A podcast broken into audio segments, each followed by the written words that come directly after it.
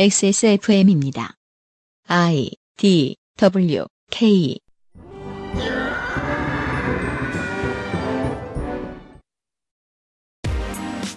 그 알실의 유승균 PD입니다.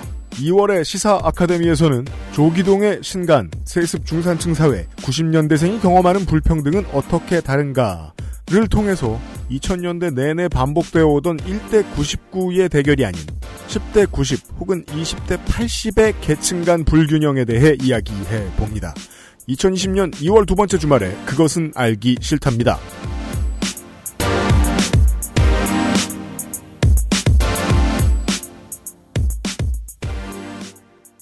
청취자 여러분 안녕하십니까 주말 시간입니다. 윤세민 에디터 네. 있고요. 안녕하십니까 윤세민입니다. 공천 시즌이에요. 어, 우리가 그토록 빨리 됐으면 좋겠던 공천 시즌인데 네. 일단은 지역구도 안 정해졌고요. 공천 일정도 안 정해진 당도 많고요. 네, 어떤 당은 당도 안 정해졌고요. 네. 민주당 최악입니다. 저희가 지금 그 선거 방송을 준비하는 입장에서. 민주당은 몇 명까지 나올까요? 클릭을 하면은 어, 그니까요. 이번엔 상상도 하기 싫습니다. 그러니까요. 그 와중에도 거대 정당들, 뭐, 원내 정당들은 영입 인사들을 공개하는 일을 네. 어, 정치 엔터테인먼트 삼아서 하고 있습니다. 저는 뭐 좋다라고 생각을 합니다. 좋은 점들을 보려고 애를 씁니다. 왜냐하면 제가 그 목요일 뉴스 라운드업 시간에 구자욱 선수 계약 문제에 대한 얘기를 좀 했었는데 네. 구자욱 선수가 한국에 흔치 않은 5툴 플레이어로 유명했습니다. 오랜만에 이런 제목이 나왔다. 5툴이란 무엇이냐? 파워도 있고 주력도 있고 어, 수비도 되고 주루 플레이도 되고 공도 빨리 던지는 어느 포지션에서 세워놔도 잘할 수 있는 아다치미추루 만화 주인공. 한국으로 말할 것 같으면 대표적인 건 어, 지금 LG 트윈스의 이종범 코치 같은 분이 계시겠죠. 네, 계속 야구 못하고 있는 강정호 선수라든가 미국에 계신. 근데 정치인은 5툴 갖고 안 됩니다. 되게 여러 가지 능력이 있어야 됩니다. 네, 그중엔 체력도 있고요. 목소리 말투도 있고요. 대중적인 인기를 얻으려는 열망도 있고요. 오만 네. 가지 제, 제, 그 능력들이 다 있거든요. 그 중에 어떤 것을 잘하느냐로 정치인을 자산으로 좀 봤으면 좋겠어요. 보통 그, 정당들의 인재 영입은 그런 마인드로 하거든요. 이 사람은 어떠한 강점이 있습니다. 라고 보여주려고. 어떤 분야의 전문가입니다. 그렇죠. 그럼 호사가들은 이렇게 합니다. 이렇게 얘기합니다. 다른 건 다 단점이야. 음, 정치와 담을 쌓았지만 어떠한 세대나 어떠한 입장을 가지고 있는 사람들은 대변해 줄 수 있던 어떤 사람을 데리고 오면 저건 정치신이잖아. 라고 생각할 수 있죠. 그래서 원천적으로 정치를 실제로 하는 것보다 정치를 평론하는 것이 몇 배 쉽습니다. 네, 나쁘다고 결론 내는 건 너무 쉬우니까요. 왜요? reflection이 하도 많아서 나쁜 점을 찾아내려면 정말 나쁜 게 많고요. 좋은 점을 찾아내는 건 꽤나 어렵습니다. 네. 그렇기 때문에 그런 마무리를 공통적으로 쓸 수 있는 거죠. 국가가 사회, 국가와 사회가 나서야 할 차례입니다. 우리 모두의 관심이 필요하다. 상대적으로 젊은 저는 또 목요일에 어, 피트 브리제이지에 대해 설명을 해드렸습니다만은 예. 상대적으로 젊은 신인들을 많이 배치합니다. 특히나 아, 예비공천 직전에 이제 인사 영입할 때는 네. 말이죠. 그 이유는 사람들의 염원이 비슷하기 때문이거든요. 당신들 나이대와 생김새와 출신들이 다 비슷하니까 정책이 이 모양인 거 아니냐라는 음, 반응은 언제든지 있으니까요. 네. 정치 소비자들에게 있어. 꼰대라는 말은 우리가 정치인들한테 가장 많이 붙였었죠. 당연합니다. 지금도 그렇겠죠. 네, 안 그러려는 노력들을 보여주거든요. 그러는 이유는 지금의 우리 여기 있는 기정 기성 기성 정치인들은 저기 어떤 많이 있는 사람들의 입장을 이해 못하니까 쉽게 말하면 그겁니다. 음. 그러면 그 입장은 대체 무엇이길래 관련된 얘기를 오늘 좀 시사 아카데미에서 들어볼 거고요. 광고를 하고요. 그것은 알기 싫다는 한 번만 써본 사람은 없는 빅그린 프리미엄 헤어케어 대한민국 1호 반값 생리대 29데이즈 가장 수준 높은 반려동물 간식 트루패밀리 두뇌를 위한 습관 니모신에서 도와주고 있습니다. 건강기능식품 광고입니다. 아, 그게 아까 니모신이라고. 그래 기억력 니모신 헬릭 스미스. 살짝 항의할 때도, 크게 한 소리 할 때도, 하고 싶은 말이 많을 텐데 다 알아듣진 못하는 집사들의 선택. 더 많이 알아보고 꼼꼼히 챙겨서 트루 패밀리. 가장 수준 높은 반려동물 간식 트루 패밀리.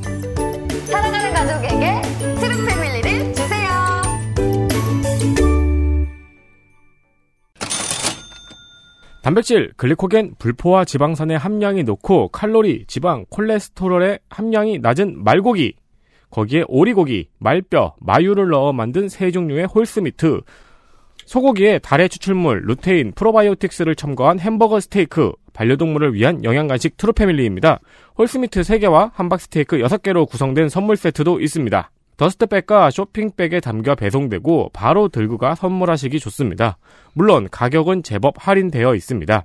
많은 반려인들은 트루패밀리에 관심을 가지고 액세스몰에서 둘러보시기를 권합니다. 어제도 말씀드린 것처럼 역시 후기가 자세히 적혀 있습니다. 그렇죠. 왜냐하면 비슷한 퀄리티로 지 동네에 반려동물 병원 가서 구입하려고 하면 장난이 아닙니다. 맞습니다. 네. 네. 아, 알아보시고요. 요즘에는 그 뭐요? 간식 숨겨놓는 장난감들이 워낙 다양하게 나와 있더라고요. 네, 맞아요. 네, 뭐 기계가 톡 하고 내뱉는 것도 있고 음. 방석 형태도 있고 네. 효과적으로 이용하기 위해서는 어 일단 어, 간식이 맛있어야 됩니다. 그렇습니다. 네. 네.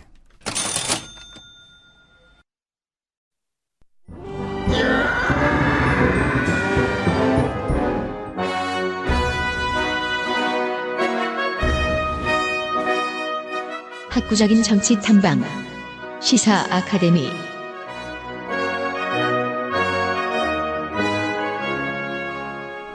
저희들이 알고 있는 사람들 가운데서 어, 반려동물을 기를 자격이 가장 없는 사람으로 말할 것 같으면은 조성주 소장이 있습니다. 어서 오십시오. 네, 반갑습니다. 반려동물 없습니다. 저는 그 앞에 한 명을 더 두고 싶습니다. 누구요? 홍성갑 덕질이. 걔는 엄마라도 같이 살아요. 타박타박하면서 네. 성갑이 없을 때 산책도 시켜주시고 할 수 있어요. 어, 그렇죠. 네. 네. 집에 혼자 살기도 바쁩니다. 조성주 소장은. 네, 그렇습니다. 네. 제 한몸 강사하기도 힘듭니다. 네. 그런데 세상 얘기를 그렇게 열심히 합니다. 아, 근데 좀 전에 윤재민 기자가 뭐 홀스미트 막 이렇게 앞에 막 뭐가 들어가 있고 막 설명할 때 그, 단백질, 글리코겐, 불포화 지방산. 음, 나그 들으면서 음, 맛있을까 이런 생각을 하고 있었는데 반려동물 아 그렇죠. 네. 자격이 없다니까요. 네. 지가 먹을 거 아니야. 그러니까 네. 그런 뭐- 생각을 하고 있었습니다. 맛있을 수 있죠. 네. 네, 오랜만입니다. 반갑습니다. 조성주입니다. 네, 오랜만이에요. 네. 우리가 1월에도 못 받고 12월에도 못 받나? 기억이 안 나네. 12월에 보지 않았나요? 12월에 12월에 봤던 것 같기도 네. 하고. 음, 음. 네. 요즘 다른 뭐 무섭지 않은 일을 하신대요. 네, 그렇습니다. 아 직업이 이제 생기셨어요? 뭐 직업 같은 게 생기고 있죠. 직업 예, 같은 예, 예. 네. 주로 그러네요. 우리 들락날락하는 양반들이. 네, 그렇습니다. 네. 우리는 그 지난번 시간에 네. 어, 세대론의 맹점을 세대론으로 훑어보는 작업을 한번 했단 말이에요. 네. 오늘 들을 얘기 비슷한 얘기인 건가요? 네, 비슷한 얘기입니다. 비슷한 얘기인데 오히려 이것은 조금 다른 측면에서 접근하는 얘기입니다. 어, 아마 11월이었나요? 이철승 교수의 어, 불평등의 세대를 다루면서 어, 언론에서는 공론장에서 이것이 세대론처럼 활용되지만 실제 이 그 이철승 교수의 불평등의 세대는 오히려 이제 세대 간 불평등 문제가 어떻게 한국 사회의 기본적인 구조적 경제 불평등 문제와 연결되어 있는가를 어, 노동시장 분석을 통해서 좀 중심적으로 잘 분석하고 있다 이런 걸 좀 한번 짚어봤는데 네. 크게 보면은 이 두 가지 흐름이 있는 것 같아요. 하나는 세대 간 불평등을 통해서 이 이제 경제적 불평등 구조를 보여주는 어, 이런 흐름이 하나가 있고 또 하나는 세대 내의 불평등을 통해서 어떻게 불평등 구조가 만들어져 있는가를 보는 흐름도 있을 수 있죠. 세대 내의 불평등. 그렇죠. 그, 전 세계의 힙합 뮤지션들이 가장 좋아하는 요소죠. 그렇죠. 네. 이게 없으면 우리는 같은 세대지만 나는 다른 계층이다, 이것들아. 안, 이게 없으면 장사가 안 되죠. 이 내용이 없으면 가사가 안 써져요, 요즘은. 네. 그렇구나. 네. 사실 아마 한국 사회만이 아니라 제가 볼 때는 지금 오늘 짚어볼 세대 내 불평등 그리고 세습 중산층 사회라는 책을 기본으로 할 텐데 이 문제의식은 지금 미국의 이런 나라들에서도 굉장히 주목하고 있는 문제의식이라고 저는 생각해요. 그러니까 불평등 도가 심한 나라들에선 대부분 요즘 이런 문제의식을 가지고 있죠. 한 측면에서는 지난 11월에 11월 달에 다룬 게 맞나? 하여튼 뭐 기억이 가물가물한데 음. 어, 세대 간 불평등과 세대 내 불평등이 교차로 일어나면서 발생하는 문제다 이렇게 볼 수도 있을 것 같아요. 음. 그래서 오, 오늘은 어, 세습 중산층 사회라는 책입니다. 조기동이라는 음, 상대적으로 나이가 좀 젊은 분으로 알고 있어요. 제가 아마 그런 것 같아요. 한 38, 9 정도 되신 것 같은데 네. 이분이 쓴 이제 세습 중산층 사회라는 책을 중심으로 어, 문제 의식을 좀 풀어보려고 합니다. 세습 중산층 사회, 네. 90년대생이 경험하는 불평등은 어떻게 다른가라는 책입니다. 네, 그렇습니다. 그러니까 앞서 이철승 교수의 책이 386 세대로 지칭되는 어 80년대 대학을 나왔고 지금은 이제 50대 나이에 있는 어 60년대생들의 이 386 세대와 그다음에 그 다음 세대 간의 어떤 불평등 구조를 다뤘다면 이 책은 20대 내부의 불평등은 어떻게 또 차이가 나는가를 중심으로 다루고 있습니다. 그런 책입니다. 책의 표지는 높이가 다른 사다리가 있네요. 네, 그렇습니다. 음, 어떤 측면에서 또 볼 수 있냐면은 좀 전에 뭐 서두에 그 UMC하고 윤세민 기자가 각 정당들의 어떤 그 인재 영입 관련돼서 얘기했는데 요즘 인재 영입의 하나의 트렌드는 이제 굉장히 젊은 세대들을 많이 영입하고 음. 내세우는 거죠. 네. 뭐 20대 남자, 음. 뭐 이, 이런 이런 식으로 음. 뭐 이남자라고 한다고 그러더라고요. 아, 네, 줄여서. 그러게요. 음. 왜냐면은 이런 정당들이 지금 최근에 청년 마케팅이라고 뭐 얘기할 수도 있고 젊은 세대들을 좀 인재 영입이나 이런 걸로 메인에 내세우는 이유는 이것이 어떤 이 사회의 어떤 그 요구와 맞아 떨어지고 있다고 판단하기 때문이겠죠. 음. 정당들이. 근데 이전에도 청년 마케팅은 있었단 말이에요. 정치 시절에. 네. 근데 아마 이번에 그 사건은 예전에 뭐 예를 들면 88만 원 세대 담론, 뭐 청년 실업 담론 이런 거였다면 이번에는 아마도 조국 사태 또는 뭐 조국 사건 뭐 음. 이걸로 표출됐던 어떤 흐름들에 어떻게 정당들이 반응할 거냐. 그건 정당들의 이념적 포지션에 따라서 아마 좀 다르겠죠. 반응 보수가- 정도가. 놀랍게도 역설적으로 보수가 콧노래를 불렀던 바로 그 아젠다. 네. 학벌이나 어, 부 같은 게 세습되나 보다. 음. 그 콧노래는 뭐야? 그럼 그 콧노래라는 건 신난다 이런 얘기인 거예요? 그렇죠. 그러니까 여기가 들어와도 마찬가지다라는 얘기. 그렇죠. 우리 정치에 메시아 없다. 우리의 부는 여전히 아, 그럼 네, 그런 얘기. 아니, 사람들이 왜 이렇게 냉소적이야? 냉소 사회를 쓴 사람이 방금 갔거든요. 직전에 김민아랑 3 시간을 놀았잖아요. 아, 그렇구나. 은퇴해야 됩니다, 우리가. 김민아의 한계를 빨리 지읍시다. 돈이 없어, 그렇지, 은퇴해야 돼. 네.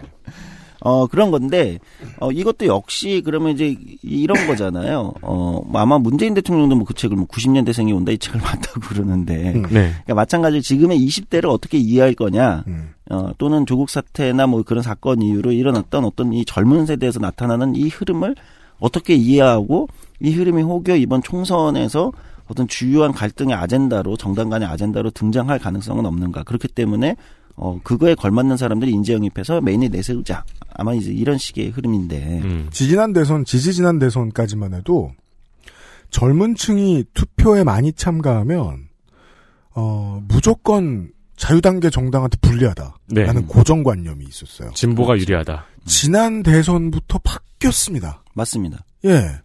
뭐가 바뀐 건지 아직 저는 정치권이 완벽하게 이해하고 있다고는 생각하지 않아요. 네. 어, 지금 UMC 잘 지적해 줬는데, 어, 그게 언제부터 바뀌었냐에도 이게 의견이 분분한 거예요. 음, 그러니까 일각에서는 그게 조국 조국 사건 사태 때부터 바뀌었다. 음. 뭐는 비, 그 앞서서 뭐 비트코인 때부터 바뀌었다. 뭐 예를 들면 문재인 정부 출범 이후에 어떤 사, 일련의 사건들에서부터 바뀌었다. 이렇게 보는 사람들도 있는데 아마 지금 오늘 얘기할 이 세습 중산층 사회 조기동 그 저자는 그렇지 않다. 지난 유재임 씨 얘기처럼 지난 대선 때부터 이미 그리고 조금 더 거슬러 그러면 그 전 총선 때부터 이미 맞아요. 20대 내부에서 성별과 어떤 그 부모의 어떤 자산 수준, 소득 수준 이런 거에 따라서 분화가 일어나고 있었다 이렇게 사실 보고 있는 것 같아요. 네. 맞아요. 음. 그러니까 뭐 조국 사태 이후로 뭐가 뭐가 바뀌었다 이렇게 하고는 뒤늦은 게으른 분석 아니냐라고까지 질타하는 약간 뉘앙스가 들어 있기도 합니다. 음. 그때까지 덮어놓고 너네가 안 본 거 아니냐. 음, 그렇지. 실제 네. 변화가 있는데 어, 니들이 보고 싶었던 것만 본 거 아니야? 음. 불편한 진실을 한번 들여다보자. 어, 이런 것도 있어요. 사실 일베 사건, 일베가 한창 이제 문제가 돼가지고 크게 이름이 났을 때, 음. 많은 사람들이 알게 되었을 때, 그 많은 사람들이 묻고 싶어 하지 않은 질문이었잖아요. 그때 그렇죠. mainstream 미디어가 게을렀다는 거예요. 쟤네들을 그냥 이상한 사람 네. 음. 취급하고 한쪽으로 몰아넣어 버리면 저기에 기저에 깔려 있는 어떠한 수맥 같은 게 젊은 세대 전체에 흐르고 있다는 사실을 깡그리 무시하게 되잖아요. 그렇죠. 아니, 그러니까 저게 그렇게 문제적 사이트라고 해보자. 저 트래픽은 어떻게 설명할 건데? 그러니까 그 트래픽은 어떻게 설명할 건데 사실 그때부터 게을렀던 거예요. 그러니까 당시에 나왔던 게 뭐였는지 기억하세요? 대안으로 일베에 대한 대안으로 역사 교육 강화 이런 거였거든요. 네. 사실 지금 와서 생각해 보면 음. 당황스러운 거예요. 역사 교육 강화 이런 논리는 사실은 보수 쪽에서 더 많이 쓰는 논리잖아요. 우리가 뭘 가르쳐서 해결할 수 있다는 오만? 음. 음. 박근혜 정부 역시 그런 식으로 접근한 거 아닙니까? 거꾸로 박근혜 정부는 일베를 대상으로 한 게 아니라 이제 예를 들면 좌파 교육 뭐 음. 뭐 해서 우리나라 네. 역사를 제대로 모르고 있다 뭐 이러면서 강화하는 음. 그러니까 사실 크게 논리상 다르지 않은 방식이었던 거예요. 음. 근데 그 근저에 어, 윤세민 기자가 이제 그 트래픽을 어떻게 설명할 거냐. 이건 훨씬 더 단순하게 어떤 비이성적 또는 비이상적 행동이 돌출행위로 나오는 것만 보는 것이 아니라 그 기저를 보는 거잖아요. 어, 그런 게 좀 필요한데 네. 돌이켜 보면은 지금 나오는 여러 분석들 중에서 그런 근거들을 또 되돌아가서 찾아볼 수도 있을 것 같아요. 네. 자 본격적으로 얘기가 들어가면 어 지난번에 다뤘던 이철승 교수의 책은 예를 들면은 어 IMF나 또는 이제 노동시장 위원화나 이런 걸 통해서 한국의 소득 노동소득 분배를 중심으로 어떻게 상위 20%와 하위 80%가 구분이 되고 네. 거기서 구분이 되고 상위 20%를 점유한 일자리를 점유한 상당 부분은 특정 세대가 너무 많이 독점하고 있는 거 아니냐. 이제 이런 문제 의식이었죠. 네. 거기에서 노동조합들은 어떤 역할을 했고 실질적으로. 그렇죠. 음. 그러니까 그, 그 시간에 어, 다 보면 알겠지만은 중간에 나왔지만 어 고졸 생산직 노동자가 상위 20%에 들어가게 해주는 역할을 하기도 했지만 음. 그 다음으로 어떤 시점이 지나서는 그게 일종의 성을 쌓는 형태가 된 것은 아닌가. 음.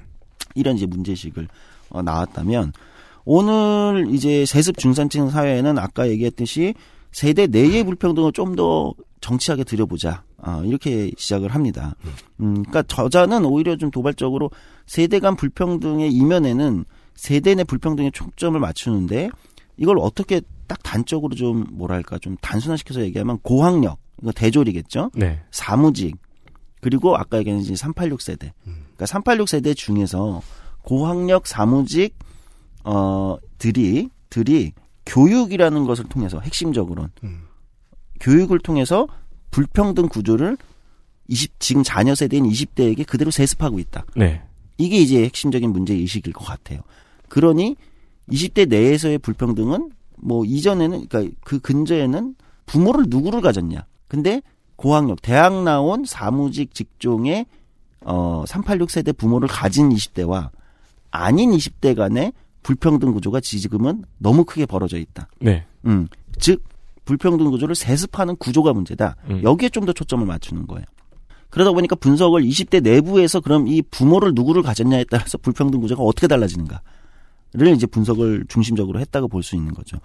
어, 그렇게 보면은 다시 돌아가서 어, 이 저자 역시 조국 사태, 조국 사건 때 나타났던 20대의 어떤 반응들에 사실은 언론이 소비하는 그리고 사실 지금 아까 서두 얘기했듯이 정치권이 20대 남성, 여성 또는 20대라고 통틀어서 소비하는 이 마케팅 방식, 어필 방식 이것은 조금 나이브하다 이렇게 보고 있는 거죠. 90년대생이라 하면 지금 셀 수 있는 건 어, 21살부터 32살까지 정도일 거예요. 네. 그 정도의 세대예요. 네네네. 네네. 그렇게 보면 그러니까 이 사람 이 저자는 이렇게 보는 거예요. 20대 내부에서 상위 이, 이 저자는 10%와 90%라는 걸 쓰거든요. 상위 10%와 하위 90%요. 하위 90%. 네. 근데 뭐 저는 그걸 뭐 요즘 이제 유행하는 또는 이철승 교수 담론처럼 20대 80으로 봐도 사실은 크게 다르진 않다. 그렇습니까? 예, 거의 비슷합니다. 그러니까 음. 조금 더 넓게 잡느냐 아니면 약간 좀 더 좁게 소득 네. 구간을 잡느냐의 문제일 것 같아요. 음. 예, 뭐 어디서 10% 선에서 불평등 구조가 핵심적으로 나타나는지 20% 선에서 격차가 더 벌어지고 있는 건지 격차의 균열의 지점을 뭐 아주 세밀하게 잡는다면 뭐 그건 이제 학술적인 토론의 영역에 들어갈 수 있겠지만 기본적인 구조는 저는 뭐 20대 80으로 봐도 된다. 네. 아 이렇게 보입니다. 뭐 10대 90으로 얘기해도 큰 상관은 없다. 음, 선을 어디에 긋느냐는 견해의 차이일 뿐이다. 네, 네, 네. 기본적인 근데 뭐 그렇죠. 선을 어디에 긋느냐는 견해의 차이일 뿐이지 고쯤에서 즉 1%와 99%의 문제는 아니다. 네. 가 핵심이죠. 네. 어, 오히려 그러면 이제 그게 10이냐 20이냐 정도의 정도의 차이만 있는 거죠. 음. 어, 근데 저는 이 뒤에도 한 번 더 서술하겠지만 이 문제 지금 굉장히 음, 우리가 좀 굉장히 사회를 지금 진보 진영이나 개혁 진영에 볼 때 굉장히 냉정하게 이 문제 의식을 좀 검토할 필요가 있겠다. 그러니까 1대 99가 아니라 10대 90은 아닌가 또는 20대 80은 아닌가라고 돌아볼 필요가 있다고 생각하거든요. 네. 지난번 시간에도 잠깐 한 번은 어, 언급하고 지나갔던 것 같은데 1대 99는 담론을 말하기에 역설적으로 좀 속편해요. 아 굉장히 편하죠. 왜냐하면 100명의 100명이 토론회장에 앉아 있는데 99명이 같은 생각을 해요. 같은 쪽을 내가 아닌 어떤 곳을 손가락질할 수 있어요. 실제로 내놓기 편한 얘기예요. 그렇죠. 근데 10대 90, 20대 80으로 넘어가면 얘기가 달라요. 네, 그렇습니다. 네, 입장이 교차합니다. 그리고 1대 90, 많은 사람들이. 1대 99가 되면은 99%의 말만 들어요, 정치권이. 음, 근데 사실 그래도 1%는 상관이 없어요. 그 사람은 너무 곤고하거든요. 그럼 그렇죠. 그 1%는 정치인들을 고용하고 있거든요. 네. 근데 10대 90, 20대 80이 되면은 누구의 편도 들기가 어려워지는 거죠. 맞습니다. 그리고 어 리처드 리브스의 20대 80의 사회 같은 책에서는 그런 문제식을 굉장히 잘 드러내는데 뭐냐면 그 20이 실질적으로 어, 여론 주도층이다. 음. 어, 훨씬 강력한 여론 주도층이고 어, 최근에 미국의 민주당 쪽을 분석하는 데서 그런 얘기가 많이 있는데 그 20이 미국 미국 같은 경우는 미국 민주당의 기간이 됐. 음. 그러니까 바뀌었다는 거죠. 음. 정당의 기본 근간이 네. 그 20을 중심으로 미국 민주당이 되면서 하위의 생산직 노동자들이나 이런 데가 트럼프로 빠져나갔다 이런 분석도 가능하거든요. 음. 일부에서 나오는 것처럼. 네. 그러니까 미- 초기에 듣던 얘기보다는 훨씬 그럴싸하네요. 네, 그렇죠. 네. 음, 그러면서 이 20이 과대대표되고 있는 건 아닌가. 음. 어, 그러니까 뭐냐면 사실은 전체 구간에서는 중산층의 상층, 음. 중산층 중에서도 상층에 해당하는 건데, 그리고 그 20에서 1%로 들어갔다가 나왔다 이렇게 되는 거거든요. 음. 그렇게 되는데 그 20이 마치 전체의 중위 구간 한 50% 정도인 것처럼 크게 보인다. 음, 과대대 정치적 과대대표가 되는 것은 아닌가. 왜냐면은 어 훨씬 고학력이고 여론이나 언론이나 예를 들면 자기 의견을 견 그 견지하거나 또는 확산시킬 수 있는 각종 어떤 그 네트워크와 자본을 갖고 있는 거잖아요. 네. 중산층 중에서 상층, 고학력, 전문직들이. 그러니까 이런 문제의식이 리처드 리우스의 20대 80 같은 데서 나오는 거거든요. 어떤 면에서는 그런 비슷한 문제의식이 이철승 교수의 불평등의 세대에도 있는 거고. 그러니까 386의 네트워크를 분석한 거니까. 네. 근데 거기서도 고학력 80년대 대학을 나온. 그러니까 80년대 대학을 나왔다는 건 결국 한 30% 정도의 진학률이었으니까 그 안에서 있었던 사람들의 어떤 네트워크를 중심으로 이제 이걸 분석한 거고. 네. 비슷하게는 여기서도 저는 그런 문제의식은 약간 비슷하게 깔려 있다고 볼 수 있는데 그 부분은 많이 얘기하진 않아요. 근데 이 책은 핵심적으로는 어떻게 보는 거냐면 이런 겁니다. 어, 기본적으로 일자리를 중심으로 분석을 많이 해요. 그러니까 괜찮은 일자리. 20대들이 가고 싶어 하는 취업 시장이 굉장히 중요하니까 20대들이 가고 싶은 괜찮은 일자리를 둘러싼 어떤 경쟁과 이런 구조가 어떻게 변했는가를 중심으로 분석을 합니다. 음. 음. 음. 그런 면에서 어, 이 책은 약간 앞에 불평등의 세대 이철승 교수 책과 또 비교를 하면 이철승 교수 책은 느낌은 조금 20대에서 첫 직장에 들어가서 사회생활을 본격적으로 하는 시기 20대 후반이나 30대 초반과 그러니까 회사 내에서 신입 직원과 부장님의 약간 갈등 50대 부장님의 네. 약간 이런 구도 같은 거면 어 지금 이 세습 세습 중산층 사회는 20대 대학생 또는 어 정확히는 이 저자는 20대 대학생도 서울 소재 4년제와 지방대와 전문대를 또 고조를 이렇게 분류하고 있어요. 좀 더 세밀하게. 음. 어쨌든 20대에 아직 사회생활을 본격적으로 하고 있지 않은 사람들 네. 또는 완전 사회 초년생 뭐 어, 직장에 들어갔을 때 1년 차에서 뭐 3년 차 안쪽에 네. 여기와 윗세대 또는 여기 세대 내에서의 불평등 요렇게 조금 포커스를 어, 사례의 포커스를 그렇게 맞추고 있는 듯한 느낌이 더 많이 들어요. 음. 음. 괜찮은 일자리가 그러니까 20대들이 선호하는 가고 싶어하는 그러니까 뭐 정규직화에 막 반대하는 20대들도 나오고 뭐 공정담론 이런 게 나오잖아요. 그그 그 이면이 뭐냐 이렇게 분석을 할 때 저자는 괜찮은 일자리라는 게 지금 대충 초임 초임 300만 원 이상 월 초임으로 월 300만 원 이상 받는 정도가 괜찮은 일자리라고 규정하고 예, 이야기를 들어가거든요. 네. 음, 그 정도 일자리 전체 소득 분위에서 일정 정도 위쪽에 있는 음.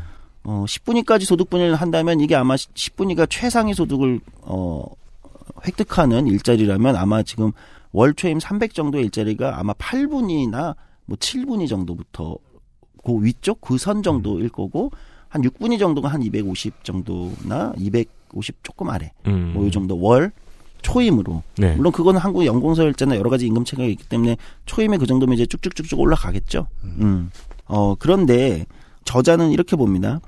어 386 세대는 80년대에 대학을 나온 사무직이 필요로 한 사무직을 필요로 하는 수요가 넘칠 때 급성장했다는 거예요. 그건 맞아요. 그러니까 한국의 산업 구조 변화나 이런 게 보면 저는 이 부분은 굉장히 인상적인 부분인데 그러니까 이 어떻게 그들이 고학력 사무직 80년대 대학을 나온 사람들이 고소득 사무직과 또는 여- 이 자리를 잡았는가 이렇게 볼 때 그것을 단순히 그 세대가 그냥 막 우리가 다 사무직 할 거야 이렇게 된 게 아니라 한국의 산업 구조가 80년대에는 대졸 사무직을 굉장히 많이 필요로 하던 시기였다는 겁니다. 맞아요. 근데 그 대졸 사무직에는 특이하게는 이공계만 말고 네.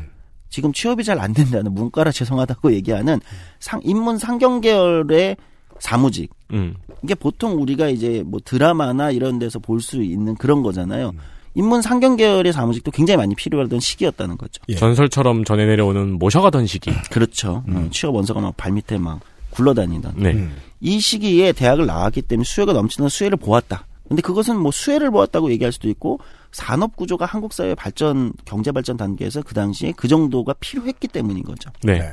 네. 뭐 이건 이철승 교수도 잘, 잘 이전에 잘 음, 지적을 했던 부분인데 뭐 그리고 이제 IMF를 지나면서 윗세대는 다 정리하고 당하면서 굉장히 빠르게 안정적으로 자리를 잡았다. 뭐 여기까지 분석은 큰 차이는 없는 것 같습니다. 음, 네. 예.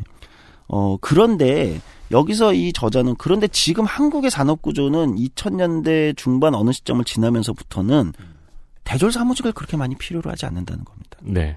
이전만큼은. 네. 음, 특히 인문 상경 계열의 사- 사무직을 이전만큼 많이 뽑지 않아요. 여전히 많이 뽑는 규모는 어디냐면 R&D 쪽이거든요. 대기업 음. 이건 이제 괜찮은 일자리에는 대기업 공기업 부분입니다. 음. 공기업은 저는 인문 상경 계열 일부의 수요가 여전히 남아 있기 때문에 맞아요. 공기업 시장을 둘러싼 경쟁은 굉장히 치열해지겠죠, 당연히. 왜냐하면 인문 상경 계열이 대기업 쪽에 지금 갈 일자리가 예전보다 줄었으니까. 네. 그러면 이제 공기업 쪽에서 승부를 볼 거 아닙니까? 음. 근데 이공계 쪽 R&D, 공학, 연구, 뭐 개발 인력 이런 쪽은 어쨌든 이런 쪽의 인력이 더 많이 필요하다는 거예요. 대기업들은. 음. 네. 생각해보면 삼성이나 현대나 이런 쪽에 이제 그 변화, 예를 들면 경영 전략의 변화 이런 걸 가만히 보면 사실 그건 조금 감이 오실 거예요. 음. 근데 음. 또 2000년대 중반부터는 대졸자가 쏟아져 나오기 시작했잖아요. 그렇죠. 그리고 대졸자가 쏟아져 나왔음에도 불구하고 대졸자의 부모나 대졸자 자신도 대졸자라는 기대감이 있잖아요. 부풀은. 당연히 한국 사회에 그게 이제 기본적으로 깔려 있고. 그게 네. 엄청 쪼그라들었죠.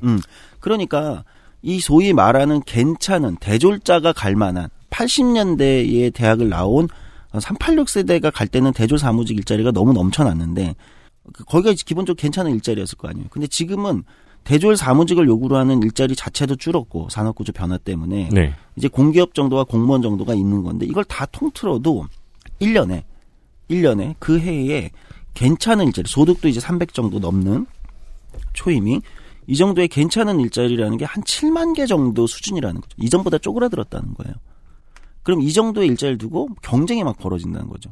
음, 엄청난 경쟁들이 음. 일자리를 두고 어, 벌어지는데 여기서의 문제점 그러니까 무슨 얘기냐면 지금의 20대는 전체적으로 괜찮은 일자리의 규모가 줄었으니까 근데 아까 이제 대졸자는 더 늘어났고 네. 이 안에서 경쟁은 훨씬 격화됐다는 거죠. 네. 음, 격화됐다.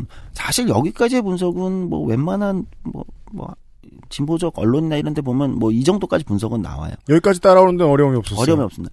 근데 저자는 여기서 그 내부에 더 들어가는 겁니다. 한 심층적으로 하나를 더 들어가요. 음. 음, layer 하나를 더 들어가는 겁니다. 누가 그 괜찮은 일자리에 20대 중에 들어가는가. 이거를 서울 4년제, 지방대 이렇게 부- 나눠서 분석을 합니다. 음. 예, 나눠서 분석을 해요. 그러면 어쨌든 이 구조에서는 서울 4년제 대학 출신들이 이 7만 개 정도 되는 일자리에 압도적 우위를 취하고 있다는 겁니다.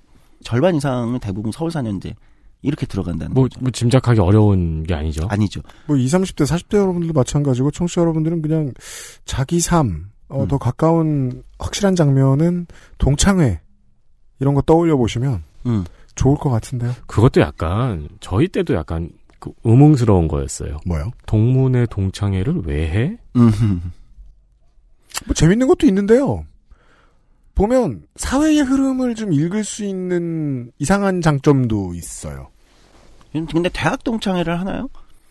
동문회라고 하죠. 근데 이제 그게 사람들 옛날에는 사이에서. 대졸자가 적었잖아요. 음. 그러니까 동문회라는 게 공고한 네트워크였잖아요. 음. 근데 저- 저희 때 와서는 동문회라는 걸 해서 왜 바리바리 그 많은 사람들이 모여? 그리고 다 오는 것도 아니고. 저는 약간 네. 요즘에 그런 의심을 하는데, 이거는 뭐 제가 경험적으로 너무 나이 차이가 나기 때문에 모르지만, 음. 어, 느낌은 오히려 고졸 동문회나 고졸 동창회가 더 많아지지 않았을까?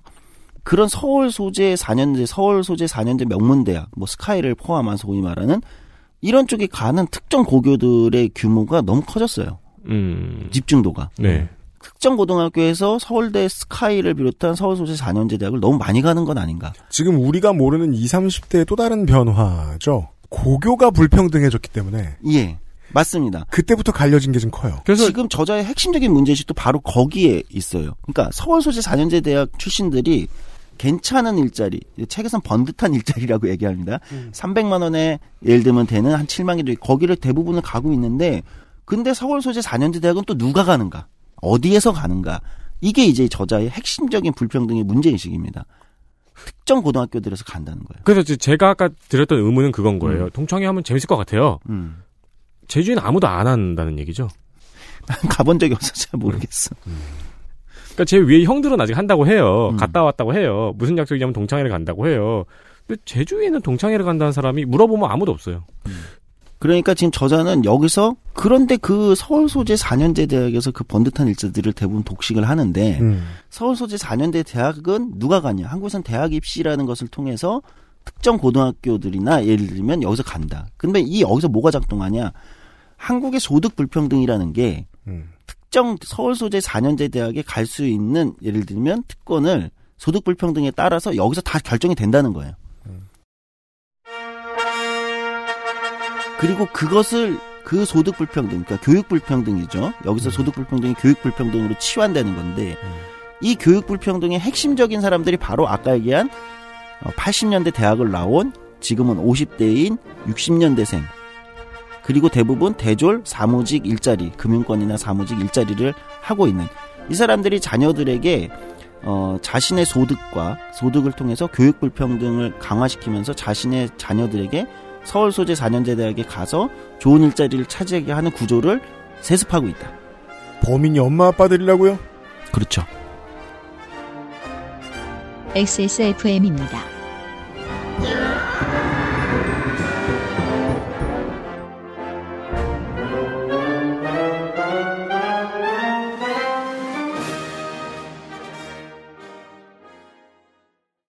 (100%) 국내 생산 유해물질 무첨가 품질은 그대로, 가격은 절반. 까다롭게 챙겨 잘 만든 생리대. 세상의 반을 위한 반가 29 days 투쓰리에서 헤어로스까지 XSFM과 함께한 5년 빅그린이 자연에서 해답을 찾아갑니다. Big Green 건강한 변화의 시작 빅그린 헤어케어 시스템 건강기능식품 광고입니다. 아, 그게 아까 자, 니모신. 어? 뭔데 이게? 지난번에 말해줬거든? 천마 등 복합 추출물이 함유된 니모신. 기억력 개선에 도움을 드릴 수 있어요. 기억력? 니모신. 헬릭 스미스.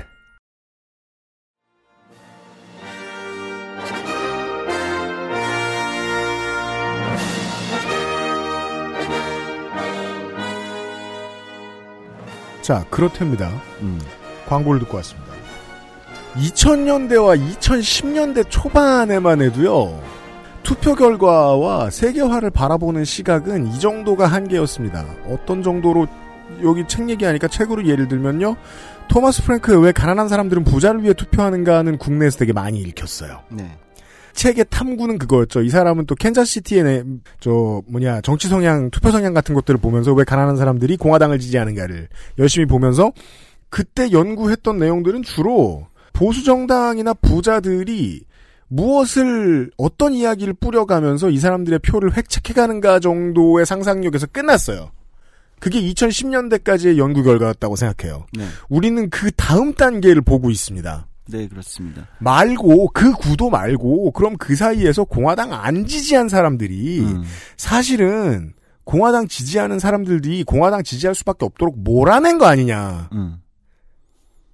20%가 20%가. 상위 1%가 음. 나머지 가난한 사람들을 홀릴 동안에 상위 20%가 상위 1%에 반대하는 척하면서 사실은 하위 80%를 몰아내고 있던 것은 아니냐. 그렇죠. 그렇게 질문을 하면 우리는 2010년대, 2020년대 들어와서 정권을 바꿔내고 다시 한번 예전의 교육제도로 돌리려고 애를 쓰고 있지만 이명박 한 사람의 잘못이 아닌 거라는 거예요. 자사고가 생겼던 게, 교육 불평등이 생겼던 게 그렇죠. 부모님들이 같이 좋아했어요. 네. 도와줬어요. 이 이명박 정부의 드라이브에 아, 힘이 실릴 수밖에 없었던 건 교육 소비층이 너무 잘 협조했기 때문이에요. 맞습니다. 아이고 자사고 가야겠네.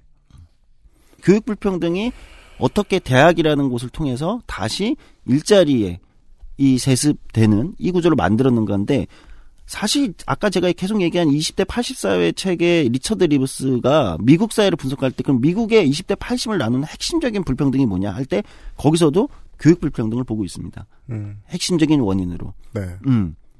그런데 또 흥미로운 건 이 저자도 이 세습 중산층 사회의 저자도 그렇고 이건 리처드 리브스의 책을 봐도 그렇고 흥미로운 건 그러면 그 20%에서 그러니까 부모가 80, 한국에서는 이렇게 표현하겠죠. 아까 계속 얘기했듯이 80년대 대학을 나와서 어, 중견 이상의 괜찮은 곳에서 사무직을 자리를 잡고 60년대생인 이 부모들이 교육 그리고 플러스 소득을 통해서 사교육 이렇게 해서 고등학교를 보내고 네. 그다음에 대학을 보내 서울 소재 4년제 대학을 주로 보내 여기가 어 그러면은 이 이 사람들이 어떻게 어이 내면화하는가 자신의 그 과정을 그러니까 저자는 그것은 사실상 그 부모를 가진 사람들만이 훨씬 압도적으로 유리하게 취할 수 있는 전략이고 그 과정인데 조건은 부모죠. 그렇죠 필요 그런 충분 조건이 됩니다. 그런 건데 이렇게 통과한 그럼 서울 소재 4년제 대학에서 이렇게 일자리를 간 번듯한 일자리 초임 300만 원 반 이 사람들이 이 20대들을 내면화하고 있는 자기가 자기를 가 이것을 쟁취했다 능력으로 네. 이 경쟁을 뚫고 성취했다라고 만든다는 겁니다. 왜냐하면 지들이 수능을 안 본 건 아니에요. 그렇죠. 그리고 열심히 공부했어요. 학원 가서 공부 안 한 거 아니에요. 대학 가서 열심히 또 취업 준비도 했죠. 다 했어요. 그럼요. 네. 그래서 정리, 내가 경쟁자 한 사람으로서 저기 먼 학원가가 별로 없는 평균 소득이 적은 동네에서 나하고 똑같은 노력을 했던 애가 다른 결과가 나왔다는 사실을 이해하기가 불가능에 가깝습니다. 삼루에서 태어났는데 삼루 다친 줄 아는 거죠. 이게 이제 네. 엄마 카드 돌고 취업 스터디 나간 친구는 음, 자기의 노력으로 취업을 했다고 생각을 하는 거죠. 음. 네. 이게 크게 얘기하면 저 얼마 전에 그런 얘기를 봤거든요. 월급의 100%를 저축하는 친구가 있는데 그 친구가 집을 샀다. 음. 자기 노력으로 산 줄 안다. 그 정치는 모든 개개인들의 구성원들의 내가 본 것만큼에 대한 견해의 합산이잖아요. 네. 그래서 뭐 다음 주에는 손희상 선생하고 좀 다른 얘기를 할 텐데 그것으로 인해 나타난 긍정적인 영향을 얘기할 텐데 오늘은 부정적인 걸로 얘기를 할 것 같으면 아 이것도 긍정적인 얘기일 수 있겠네요. 자꾸만 교실과 군에서 뭐 이런 저 직장 이런 데에서 폭력이 줄어요. 음. 80년대에 비해 90년대가 90년대에 비해 00년대가 나을 거예요. 네. 이유는 겪어본 사람들한테는 최악이었거든요. 모든 게 바꾸려고 하는 거예요. 나 때는 안 그랬다고 하는 사람들한테 계속 저항하는 거예요. 근데 이 똑같은 원리가 교육에선 다른 방식으로 나타나요. 내 삶을 개척하는 사람들에게는. 나는 고생스러웠어요. 모두가. 지금 음. 여기까지 오는데. 사문에서 태어나도 힘들다니까? 네. 이해를 못 합니다. 나쁜 게 아니에요. 그렇습니다.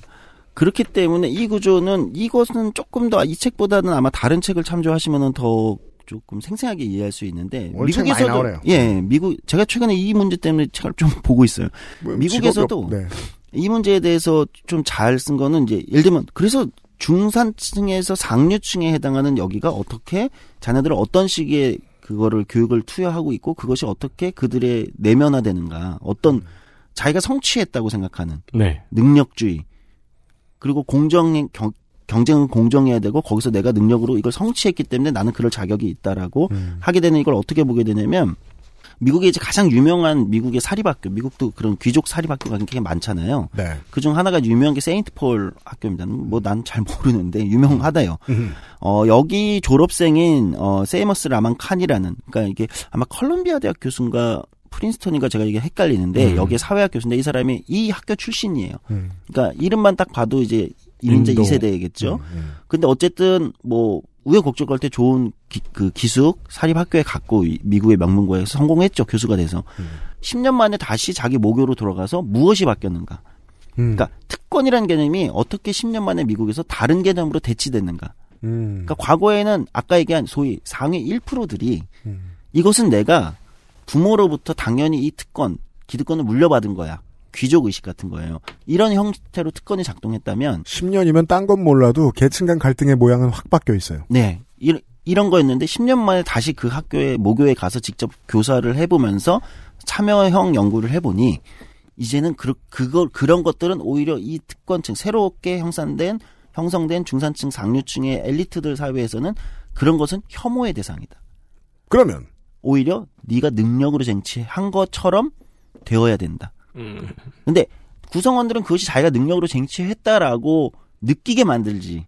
그러나 실제로는 그거조차도 세습되고 훈련된 건데 자기가 능력으로 쟁취했다고 믿게 만드는 이 구조에 대해서 분석을 하거든요. 근데 특권이란 책입니다. 어. 굉장히 생생하게 돼 있어요. 저는 아주 유사한 게 사실상 그런 구조의 아주 유사한 그 과정이 작동 방식이 한국에서도 이미 아까 대학을 80년대 나온 386 그 일부겠죠. 386이라고 지칭되는 세대 중에 그 대학을 나온 그분들이 소득을 통해서 교육을 통해서 그렇죠? 이렇게 해서 사실 비슷한 구조를 이미 한국에서도 작동하고 있는 것이다라고 저는 유사하게 보고 있어요. 네. 음.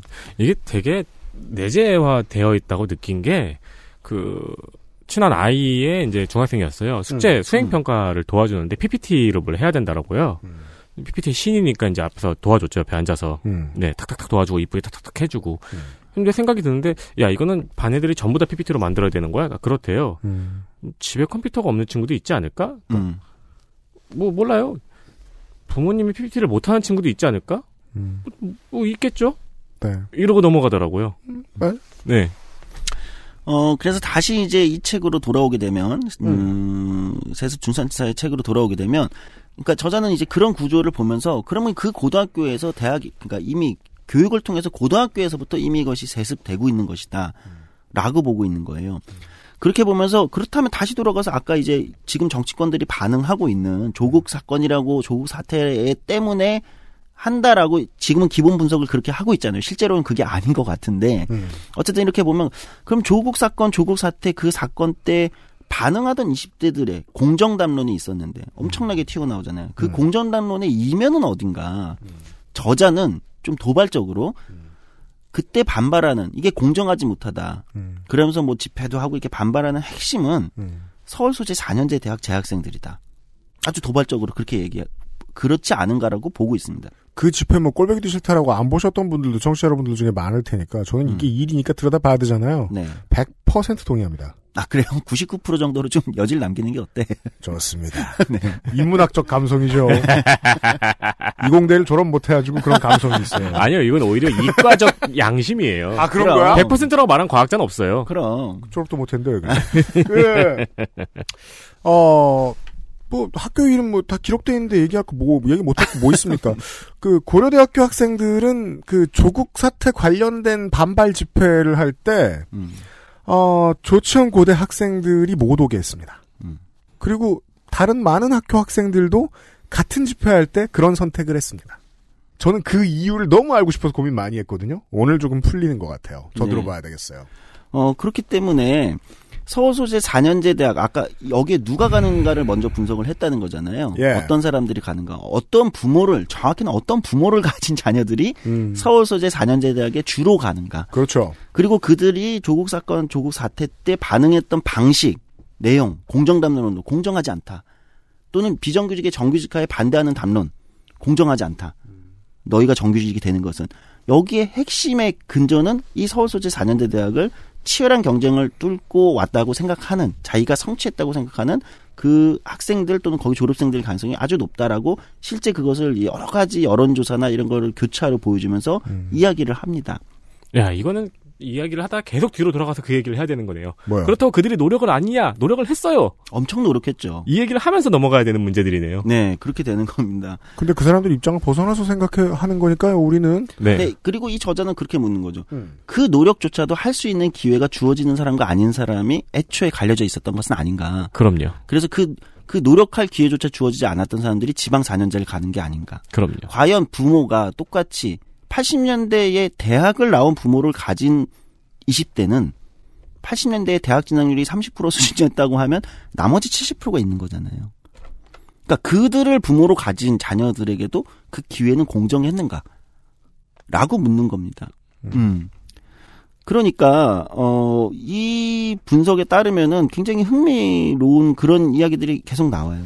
그러면 이제 고등학교로 다시 가볼게요. 중간에 좀 인상적인데 음. 이건 이제 이 책에 나오는 얘기는 아닌데 고등학교 관련된 분석을 많이 합니다.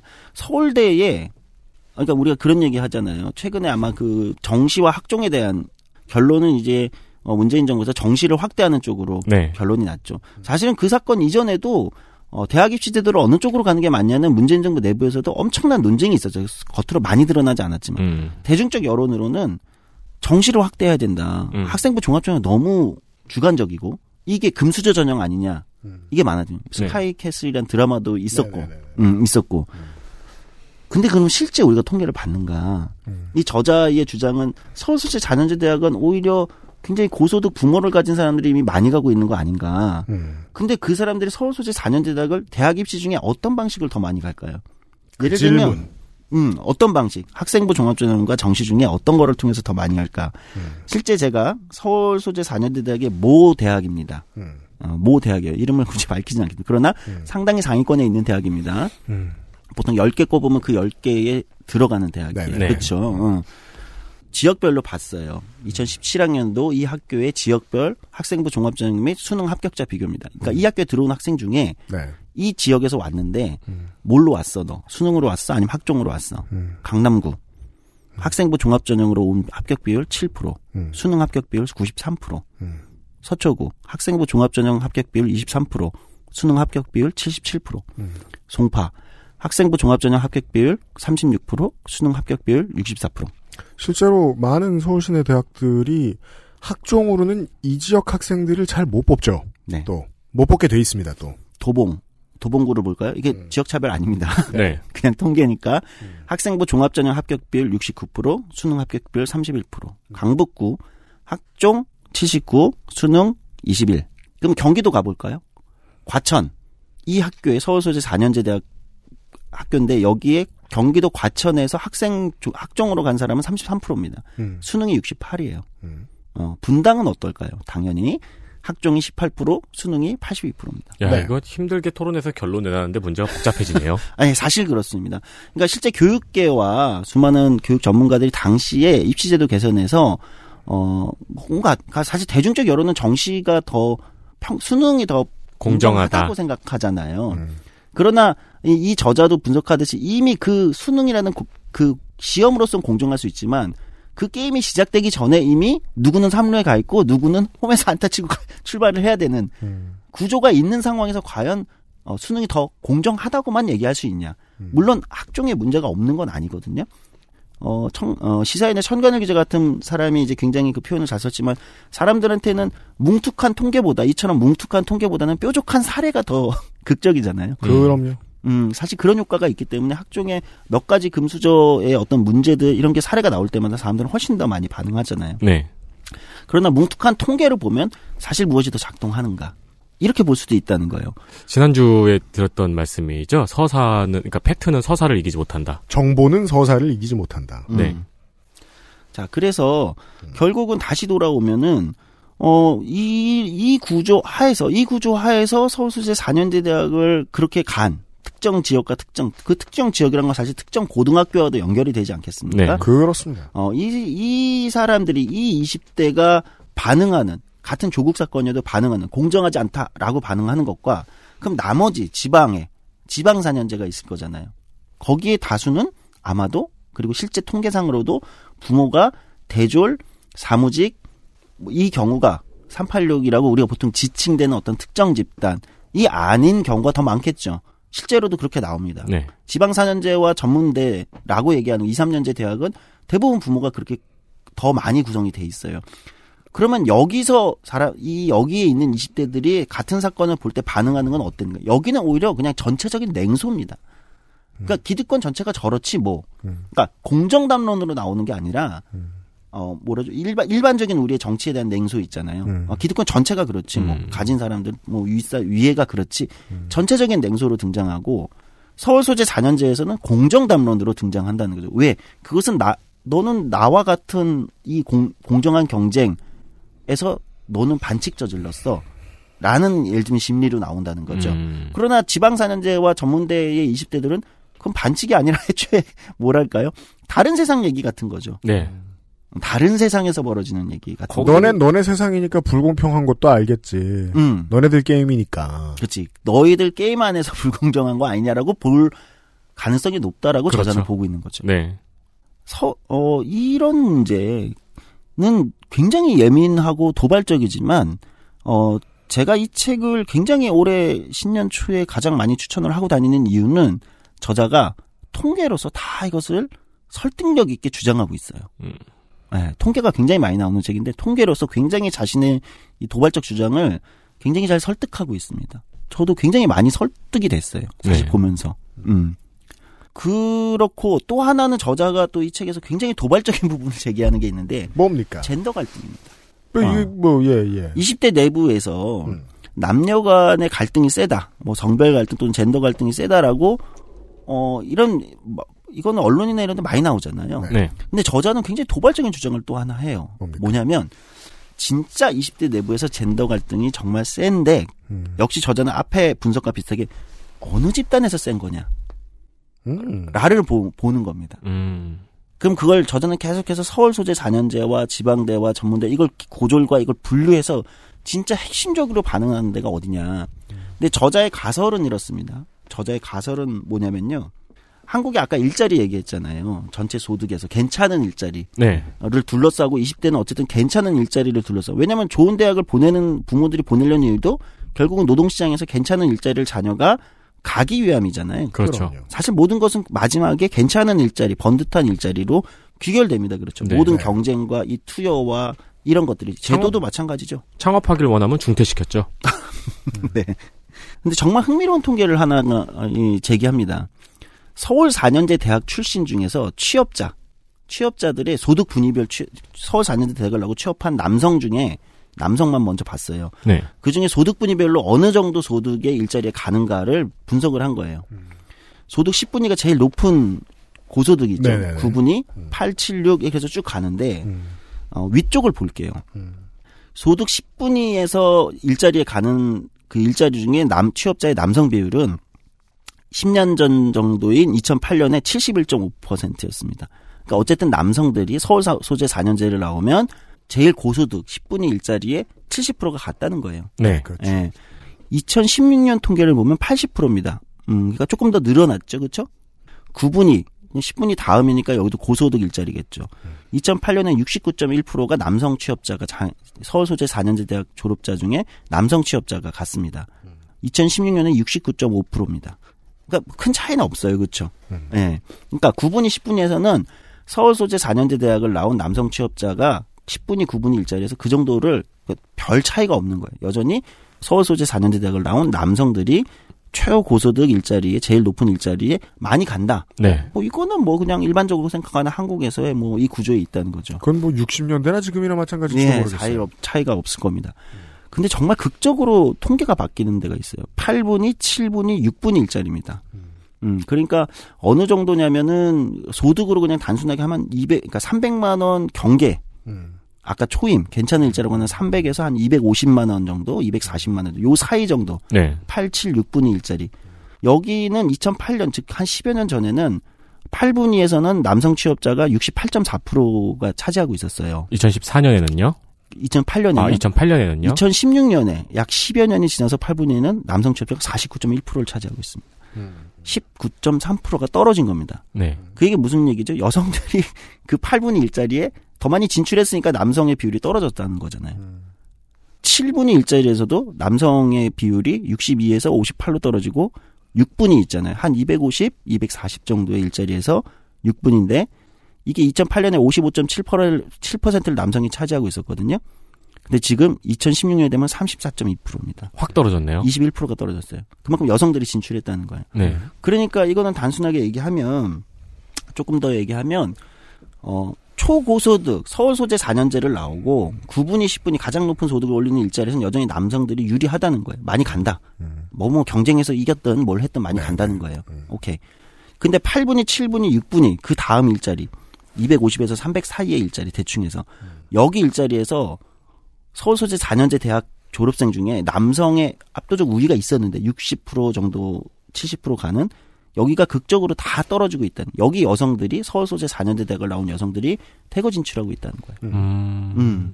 250, 300 이거는 지금 대학생들 취업 준비를 하고 있는 사람들한테 희망 연봉을 물어보면 나올 수 있는 현실적인 금액이죠. 그렇죠. 예, 그렇죠. 네. 예. 서울 소, 소재 4년제 대학을 다니는 네. 그 재학생들이나 졸업생들 취업 준비생들한테는 그러니까 여기서 남녀 간의 가- 경쟁이 그러니까 여성들이 대거 진입을 하면서 이 일자리를 경쟁해서 치고 들어오면서 그거는 서울 소재 4년제 대학에 여성들이 그 연령대 여성들이 많이 예전보다 훨씬 더 많이 진출했기 때문이기도 해요. 예. 진출했기 때문에 네. 예전보다 더 많이 갑니다. 서울 소재 4년제 대학의 여성들이. 그렇기 때문에 또 자연스럽게 나와서 경쟁해서 그분이 그 소득분이 일자리에서 대거 여성들이 진출하니까 남성들은 이전에는 그 동일한 그 정도 일자리에서 경쟁자가 아니었던 거예요. 근데 이제는 실질적 경쟁자가 된 거죠. 음. 서울 소재 4년제 대학 남성들도 군대도 갔다 왔을 텐데. 그렇죠. 그게 제일 이제 불공평의 씨앗이죠. 어, 이것이 작동하겠죠. 네. 그러니까 근데 저자는 이럽니다. 그런데 이게 지방 4년제하고 전문대로 가도 그럼 이 일자리에서의 여성들의 이 아까 소득 분위기가 있을 거잖아요. 여성들의 일자리에 어떤 극적 진출 그래서 남성들의 일자리가 줄어드는 지방 4년제 졸업 남성 취업자들의 그 소득 해당 소득 분위에서 아까 네. 7, 8, 6 또는 5분이 여기서 떨어지냐 남성 취업자의 비율이 거기서는 안 일어난다는 거예요. 거기선 남성이 또 원래 그냥 비율대로 하- 간다는 거예요. 큰 변화가 없다는 거예요. 음, 무슨 얘기냐면 어 남녀 간의 경쟁이 굉장히 격화된 곳은 경쟁이 격화, 격화됐다는 것은 그만큼 갈등의 씨앗도 크다는 거잖아요. 경쟁이 격화된 것은 서울 소재 4년제 대학 출신들이 가던 8분위, 7분위, 6분위 소득의 일자리들에서 경쟁이 여성들이 대거진 좀 여기가 경쟁이 치열해진 거지. 나머지 지방 4년제 대학 출신들이 가는 일자리들 소득분이나 이런 데서는 그것이 안 일어난다는 겁니다. 그리고 20대 내부에서의 뭔가 굉장히 격렬하게 부딪히는 것 같은 그 갈등 구조도 혹여 일부 구간에서만 나타나는 갈등은 아닌가. 혹여 오해하지 말았으면 좋겠는 것은 이 방송을 들으시는 청취자분들이 이것이 한국 사회 전체의 가부장제 사회 구조를 둘러싼 갈등이 어 일부에서만 일어나고 있다라고 얘기하는 것이 아닙니다. 그 갈등은 한국 사회 전체에서 지금 굉장히 큰 변화와 갈등이 일어나고 있어요. 네, 사회 전체가 늘 품고 있었던 그렇죠. 그런데 20대 내부에서 왜 격렬하게 반응이 되는가를 조금 더 세밀하게 들어가면 아마 20대 내부에서 서울 소재 4년대 대학 출신 또는 재학생들 사이에선 이 갈등이 사회 전체에서 나타나는 젠더 갈등과는 다른 양태로 훨씬 더 날카롭게 부딪히고 있을 가능성이 농후하다. 맞습니다. 라고 볼 수 있겠죠. 네. 그- 제가 사실 이 부분에서 야 이렇게 도발적인 주장을 어 근데 굉장히 설득력 있게 그 지방 사년제와 고졸 예를 들면 이렇게 비교하면서 이거를 굉장히 이제 주장을 하고 있어요. 인상적인 부분입니다. 왜냐하면 일자리와 소득 분야에 따라서 어떤 성별 갈등, 특히 20대 사이에서 성, 그러니까 이거는 오히려 20대 남성이 그냥 보수화되고 있다라는 담론보다 그 담론이 너무 게으른 거죠, 사실은. 음, 음, 그렇게만 보는 것은 너무 게으른 거다. 20대 남성이 보수화되고 있다. 그래서 왜? 왜라는 질문에 되게 그렇잖아요. 제대로 답하는 담론이 없는 거예요. 네. 근데 저자는 오히려 이것이 전부는 아닐 수 있지만 이런 부분들이 서울 소재 4년대 대학 20대들한테는 굉장히 날카로운 어떤 그 기재로 작동할 수 있다. 라고 보는 거죠. 네. 그리고 그 갈등의 어, 어떤 균열의 지점도 지방 4년제냐, 즉 여기서 지방 4년제냐 서울 소재 4년제냐의 전제가 사실은 있는 거죠. 뭐냐면 부모가 누구냐. 왜냐면 그거에 따라서 왔다라고 분석을 먼저 해놓고 가는 거니까. 아, 네. 이- 이미 건너온 징검다리를 전제로 놓고 그러니까 이것은 실제 그 386세대 부모 학부모들이 지금 교육청 같은데 굉장히 강력한 민원을 넣는 것 중 하나가 있습니다. 뭐예요? 음, 제가 현장에서 들어보면요. 남녀 공학을 없애달라 이런 게 엄청나게 민원을 많이 합니다. 네. 왜죠? 남녀 공학에서 여성 학생들이 늘 내신이나 모든 성적에서 우위를 차지하거든요.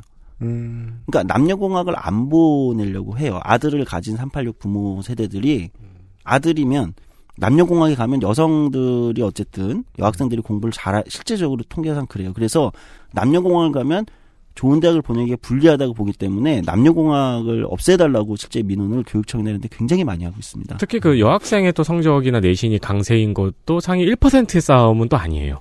네. 20%의 20%의 싸움에서. 싸움이에요. 거기서 네. 그러니까 정확히 그거는 얘기하면 상당히 많은 청취자분들이 공감하실 것 같아요. 예. 네. 그래서 1%의 세계는 별로 성별 구분하고 싶지. 않거든요. 예, 맞아요. 네. 그리고 맞아요.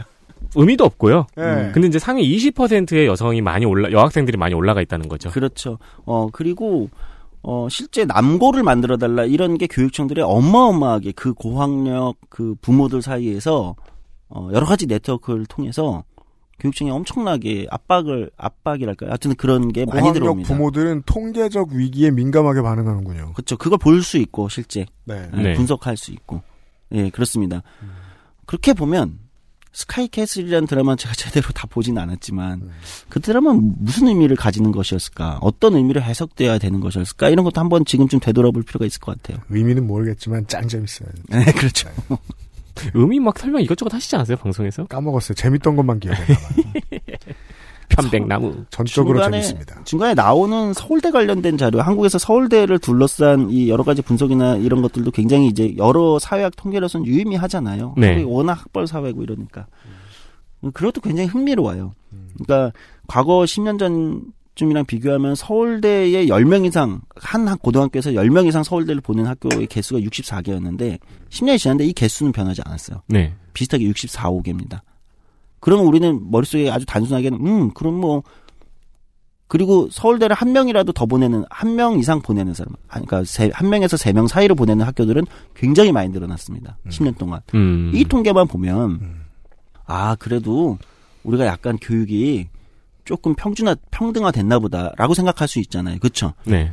특정 학교들에서 보내는 학교는 어쨌든 변함이 없고 한 명도 못 보내던 학교들에서 이제 한 명에서 세 명씩 보내는 학교가 백 몇십 개가 늘어났으니까. 네.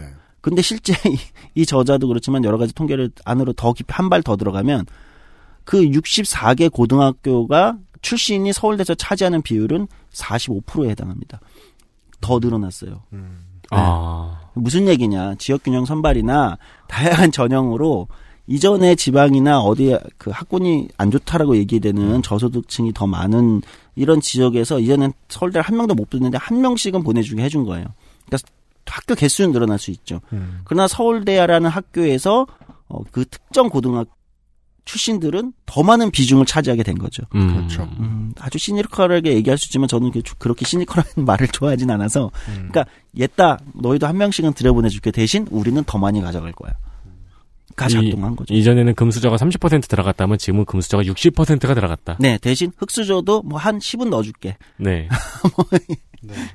이런 구조. 그러니까 어, 저자는 계속 이런 구조 하에서 이런 구조 하에서 오히려 세대 내 불평등의 핵심 기지로 작동하는 교육 불평등 그리고 교육 불평등을 만드는 것은 결국 소득 순위에 따라서 차이가 있는 것이고 어 이렇기 때문에 과연 586 세대 담론 뭐 세대론이란 담론에서 386 세대가 다음 청년 세대를 위해서 양보해라 386 세대가 좀더 물론 뭐 이렇게 해라라고 얘기해봤자 네. 그렇게 만들어진 공간에는 다시 그 386 세대의 자녀 세대들이 그렇죠. 들어갈 거다라고 보고 있는 거예요. 양보하고 있어. 내 어. 자식한테. 그렇지. 네. 양보하고 있어 내 자식한테.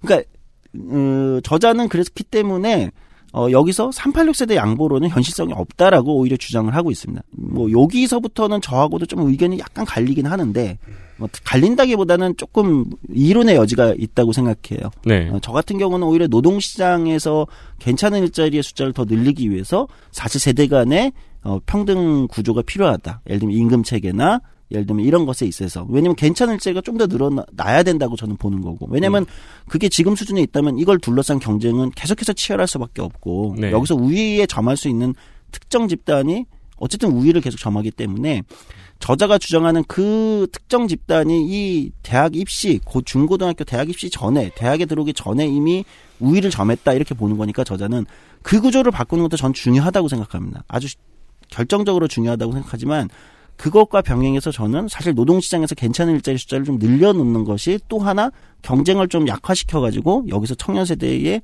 어떤 과한 경쟁 구조를 조금 더 완화시킬 수 있지 않느냐라고 저는 보기 때문에 거기에서는 저는 약간 386 세대 기존 세대가 임금 체제나 이런 데서 양보가 필요하다고 보는 입장이긴 한데 저자는 어쨌든 이거보다는 교육 불평등 해소에 조금 더 집중해야 되는 것이 아니냐. 어, 뭐 이런 쪽을 하거든요. 근데 저는 뭐 이거는 배치되는 얘기는 아닌 것 같아요. 음, 같이 병행될 수밖에 없는 얘기겠죠. 이런 얘기에 제가 제 상황을 이입하는 걸 리피님이 별로 안 좋아하시긴 하는데 음. 20대 때 상황이 생각이 나는 게 친구들끼리 이제 알바 끝나고 술 마시면서 하는 얘기인 거죠. 내가 안 좋아할 거라고 말하면 보통 쓸만한 게 나오더라고요. 취업 스터디 같은 건 누가 하는 거야? 취업 될 것 같은 놈이 아주. 그 다음에 2번이 나오는 거예요. 대기업은 그런 애들이 가겠지. 네. 네. 그러니까 좋은 일자리에 대한 기대감이 거기서 꺾이는 거죠. 뉴스에서 본 취업 스터디를 열심히 하는 친구들. 음. 독취사 같은 데서 열심히 활동하는 친구들. 가장 정치적으로 적당한 표현은 그거예요. 남. 예. 남으로 보입니다. 아, 남으로. 그렇지.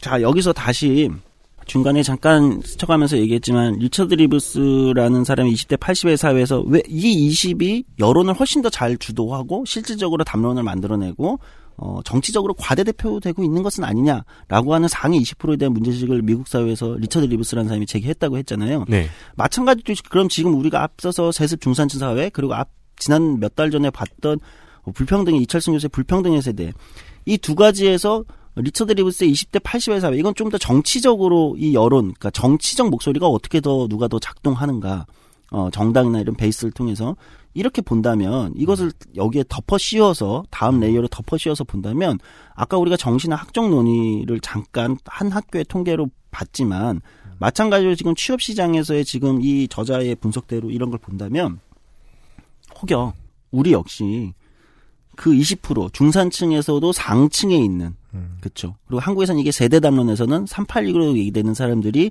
상당 부분 어, 쥐고 있는 그것은 이제 앞서 불평등의 세대에서 이철승 교수의 분석에서 그 상위 20% 소득의 상당수의 386들이 쥐고 있다. 그렇잖아요. 어, 들어간다는 거잖아요. 이것을 투영해서 본다면 혹여 한국에서도 이 목소리가 과대대표되고 있는 것은 아닌가라고 네. 정치적으로 과대대표되고 있고 그것이 제도들을 사실은 알게 모르게 여전히 자기들에게 유리하게 끌고 가고 있는 것은 아닌가. 20%가. 음. 그러니까 네. 우리가 마치 그것이 99%의 여론인 것처럼 착각하지만 사실은 상위 10% 또는 상위 20%의 여론의 나머지가 사실은 어, 냉소주의로 일관하면서 예를 들면 반영되지 않고 있는 것은 아닌가. 대표적으로 학종과 정시의 비율을 보면은 우리가 학종이 금수저 전형이라 가지고 정시의 비율을 높이는 쪽으로 가닥을 잡았는데 음. 사실은 상위 20%가 정시로 좋은 대학을 가장 많이 보내고 있었다. 그렇죠. 저는 물론 그거에 대해서는 뭐 반대되는 생각도 좀 가지고 있긴 한데. 뭐 이것만 가지고 볼 수는 없겠지. 네. 그래서 20%의 원만 들어줬다라고 얘기하면 이번 정부가 음. 자사고를 폐지하는 게 말이 안 돼요. 그렇죠. 네, 이건 이제 한쪽 한쪽 면에서 네. 보는 한, 네. 한편의 저는 다른 모습이겠죠. 이유가 있다고 생각하는데 여튼. 음. 네. 교육 정책이라는 게 하나만으로 다 성립되지 않기 때문에 다양한 블록이 있는 거잖아요. 네. 그러니까 자사고 폐지, 외고 자사고 폐지라는 오히려 평등을 지향하는 하나의 블록이 조- 정책 블록이 있고 여러 블록들이 쌓여서 정책 그 패키지가 만들어지는 건데 어, 그 중에서 우리가 그냥 요 블록 하나 딱 떼서 입시제도 개편한 걸 딱 떼서 봤을 때는 사실은 논란의 지점이 있다. 네. 어 그리고 저는 사실 그 부분에서 제 개인적 의견은 저는 그래서 정시학대 좀 동의가 안 되는. 음.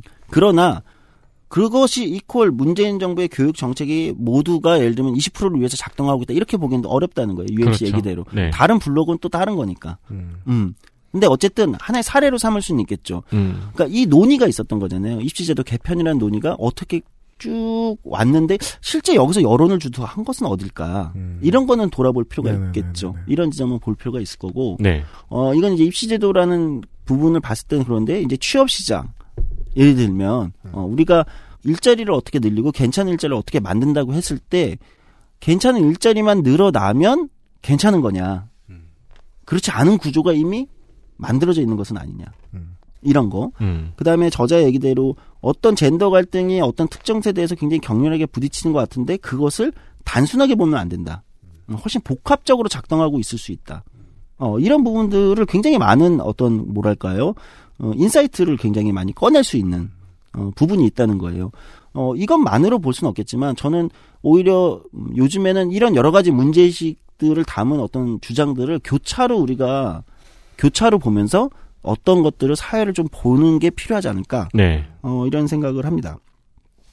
그러니까 저도 설명을 듣고 이제 뭐 이해를 하는 뭐 반응을 보였지만 여전히 정시 확대라든가 교육제도 제- 개편에는 찬성을 하거든요. 네. 그것이 이제 지금의 교육제도를 한번 휘저 놓고 한번 뒤집어 놓고 다 같이 공론의 장으로 삼았다는 부분에서요. 그러나 말씀하신 것처럼 이런 통계도 같이 들여다보고 고민을 해봐야 되는 부분이라는 부분이 있는 거네요. 네, 그렇습니다. 그래서 그런 면에서는 입시제도 개편보다 더 중요했던 것은 사실은 본질적 논의는 대학 서열화 문제가 아니겠느냐라는 거잖아요. 네. 그러니까 대학 서열 구조에 대한 어떤 완화된 방식이나 아니면은 그 전에 소득 불평등이 교육 불평등으로 이어지는 이 구조에 대한 어떤 문제가 없으면 사실은 대학 입시제도를 어떻게 해도 사실은 어, 똑같은 구조가 나올 수 있어요. 음.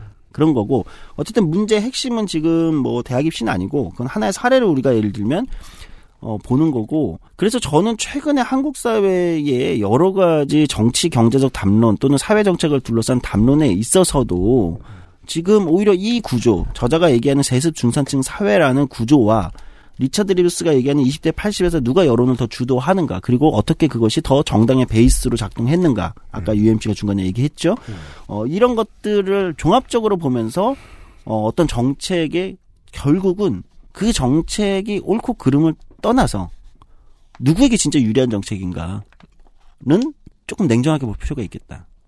이런 말씀을 드리고 싶습니다. 네. 이런 얘기였습니다. 책을 일단 전 한번 봐야 되겠고. 어, 무슨 디테일한, 디테일한 얘기를 했을지 너무 기대되네요. 네. XSFM입니다.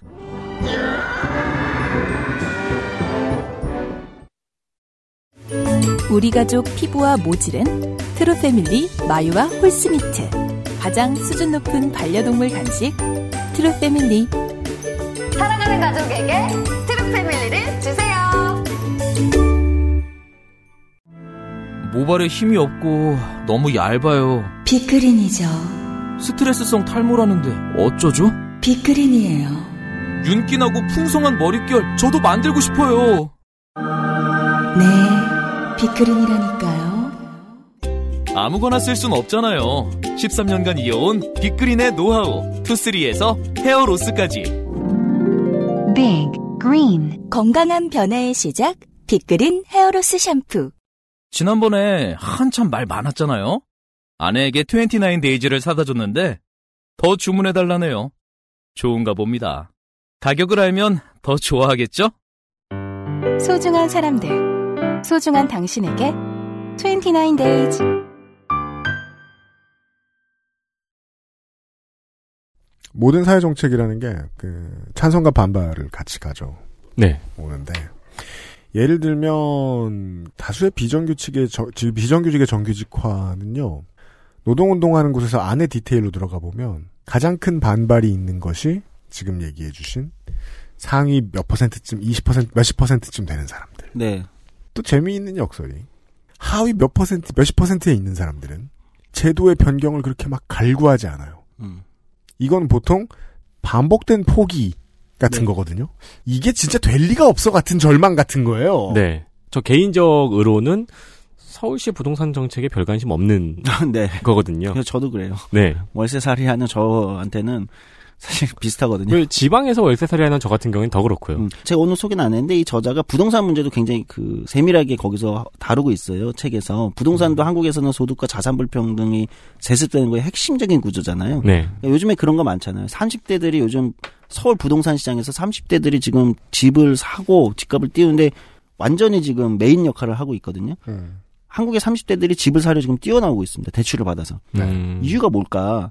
이미 그런 판단을 저는 하고 있다고 생각해요. 지금이라도 뛰어들지 않으면 집을 사놓지 않으면 될 리가 자 없다. 이제 어 이제 이것은 끝났다. 막차를 타야 된다. 우리도. 모두가 이걸로 다 돈을 버는데 우리도 막차를 타지 않으면 이제 끝난다. 어, 우린 손해만 보고 있을 거다. 네. 어, 네. 집을 사지 않으면. 저는 이래서 무리하게. 근데 여기서 다시 한번 자산의 불평등이 나오겠죠. 왜? 이렇게 뛰어들 때 30대 초반들, 초중반이 갖고 있는 자기 자산이 부족하잖아요. 그쵸? 음. 그럼 대출도 정부가 어느 정도 규제를 했기 때문에 마- 많이 땡길 수가 없어요. 이때 부모한테 1억을 받을 수 있느냐, 그렇죠. 그렇죠. 인력을 받아서 들어갈 수 있느냐 아니냐에 따라서 여기서 이제 한 번 더 계급과 계층이 한 번 더 점프가 뛰겠죠. 네. 예. 그런 구조가 있다고 생각하는 거죠. 그 부동산 문제 같은 경우도 지금은 뭐 그건 그것만 따로 떼 가지고 아마 한번더 방송을 해도 될 만큼 굉장히 예민하고 복잡한 문제죠. 물론 전 잘 알지 못합니다. 저같이 네. 월세 찌그레기는 음. 잘 알지 못하지만 그런 문제도 있다고 보는 거예요. 부모한테 3억 받고 대출 3억 받고 자기 돈 천만 원 보태서 집을 살 수 있느냐. 그렇죠. 제가 이것과 관련해서 가장 속상한 지점은 마치 그 제가 아까 토마스 프랭크의 책을 이야기를 했잖아요. 네. 예. 2012년 책인데 그게 때로는 상위 20%가 정치적 영향력을 행사할 때 상위 1%처럼 행세하는 듯한 느낌을 간혹 받기 때문입니다. 네. 너네들 이 말 안 들으면 너네가 죽어라고 자꾸 대중에다 설파하는데 그 사람이 하는 얘기를 가만히 듣고 있으면 너는 살겠지라는 생각이 드는 경우들이 되게 많거든요. 네. 뭐, 뭐, 그렇습니다. 네. 책 한번 볼게요, 저도. 가급적 계속 월세를 낼 세 사람들이 앉아서 방송을 했습니다. 누가 우리 집에 못 살 건데. 행복주택 발표 날이구나. 저, 신발 추첨 같이 뒤늦게 얘기하고. 아, 근데 하루 문- 종일 긴장하고 있어요. 문자가 아직까지 안 왔네요. 그럼 빨리 전화해봐요. 예. 지금 퇴근 시간 다 됐네. 책 광고는 아니고요 네. 아닙니다. 예. 음, 요런 것만 좀 기억을 해 주셨으면 좋겠습니다. 아니, 뭐, 국민 전체가 독해력을 얻게 된 지가 인류가 그렇게 오래되지 않았잖아요. 국민, 시민이라고 하죠. 시민 전체가. 그래서 문해력의 차이가 아직도 좀 있어요. 문해력을 대체적으로 얻게 된 어떤 사람들, 이것이 정의인 것처럼 이야기한 게 어제 오늘 일은 아니에요. 소, 소설 상록수만 봐도 그런 사람들 많이 있어요. 네. 근데 그들은 말은 그렇게 해놓고 결국 자기 입장만 챙겨오는 걸 역사가 반복한 건 아닌가라는 생각도 좀 들기도 하고 그렇습니다. 아, 뭔가 유니버설한 얘기를 들은 것 같습니다. 꼭 지금 당장의 세대에 대한 얘기만은 아닐지도 모르겠습니다. 이달의 시사 아카데미였습니다. 조성주 소장님 또 봐요. 네, 감사합니다. 똑같은 교육계 지식인들이 학종 열심히 할 때 학종 비관론을 수능 비관론하고 똑같은 논지로 펼쳤어요. 그 둘 다 들어줄만 해요. 왜냐하면 학종은 어떠한 학생들이 깍두기라는 걸 명명하는 행위일 수 있다. 음. 라면서 말이죠. 근데 그 학종 비관론은 또 어떤 점이 잘못됐냐면 그러면 근본적인 대책이 있을 수도 있지 않겠느냐. 학생들이 100%가 고루 비슷한 기회를 받을 수 있는 방법이 있지 않겠느냐. 라는 희망과 모험심이 없어요. 어차피 공정한 경쟁은 안 되니까 안 되는 거고 음. 학종은 그걸 잘 드러내주는 거니까 안 돼. 이 논증에는 대안이 완벽히 빠져 있거든요. 네. 아니 뭐 지식인은 당연히 대안을 안 말하는 겁니다. 저는 그 디폴트가 그렇다고 생각을 합니다. 근데 시민은 대안을 말해야 돼요. 지식인은 지가 시민인지 종종 몰라요. 근데 그런 사람들의 숫자는 되게 많단 말이에요. 문제만 제기하는 사람들. 이번 수능의 그러니까 그 입시제도의 변화를 보고 느낀 건데 저는 그 둘이 세트 메뉴라고 생각했어요. 자사고가 없어지는 것과 정시 비율이 늘어나는 것. 네 어, 고교가 다시 평등해지는 것. 네. 정시 비율이 다시 늘어나는 것이 세트 메뉴라고 저는 생각을 했었어요. 근데 그렇다고 하더라도 뭐 이건 십몇 년 내로는 뭐 여전히 혼란이 저는 있을 거라고 봅니다. 음. 왜냐하면 90년대생들은 이제 이러한 정치적 DNA가 생겨버렸거든요. 고등학교 때부터 어, 우린 신분이 정해져 있다. 라는 깊은 믿음. 맞습니다. 그 이전의 세대들은 우린 대학교 때 신분이 정해졌다. 정도의 절망만 가지고 있었거든요. 절망이 두 배로 커졌어요. 이건 지워질 수가 없어요. 왜냐하면 이 사람들은 앞으로 수십 년간 사회생활을 해야 되거든요. 매번 벽에 부딪힐 거고. 그 금수저란 단어들이 이제 사회적으로 대두가 되었을 때 가장 게으른 평론가가 하는 말이 그거였잖아요. 뭐요? 이런 말이 유행어가 되는 건 좋지 않다. 무슨 소리야? 이런 거에 정, 뭐 젊은이들이 집중하는 것은 좋지 않다. 이런 식으로 세상을 인식하는 것은. 근데 왜 그 말이 떠올랐는지를 분석할 능력이 없었던 거잖아요.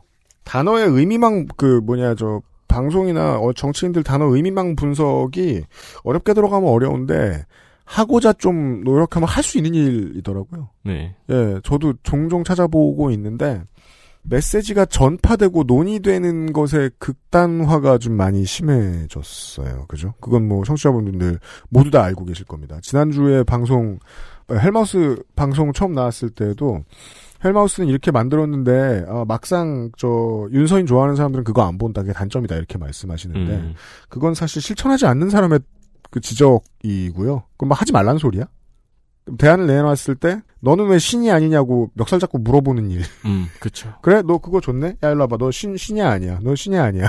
신도 아닌데 왜 난리쳐? 이 마인드. 그거 말고 단어와 그 이제 미디어 영향력을 왜 말씀드렸냐면은 이게 미디어 영향력이 극단화돼 있으니까 어, 논의의 극단화가 진행되면 논의의 극단화는 정치의 극단화를 불러요. 그 결과 비슷한 이야기를 오늘 좀 들은 것 같아요. 모두를 위한 거라고 했는데 모두를 위한 게 뭘까라고 떠들 수 있는 사람들만 위한 게 된 것 같다. 라는 느낌이랄까요? 음. 제가 저 트럼프 대통령 당선됐을 때도 한 사람에게라도 더 말하려는 노력을 하는 사람을 좀 봐줘야 된다.